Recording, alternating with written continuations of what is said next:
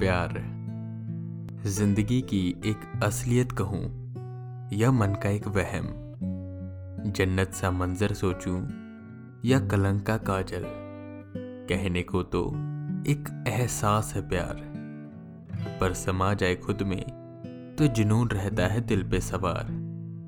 किसी के लिए खुशी तो किसी के लिए गम का पहाड़। आखिर कोई न समझ पाया, क्या है ये प्यार?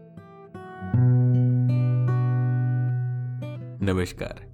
मैं वीके रावत स्वागत करता हूँ आप सबका इस शो में, जिसमें हैं कहानियाँ।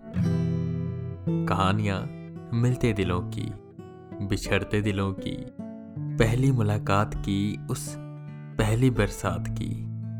कहानियाँ जिन्हें सुन के आपके मन से एक ही आवाज़ आएगी, ये है प्यार।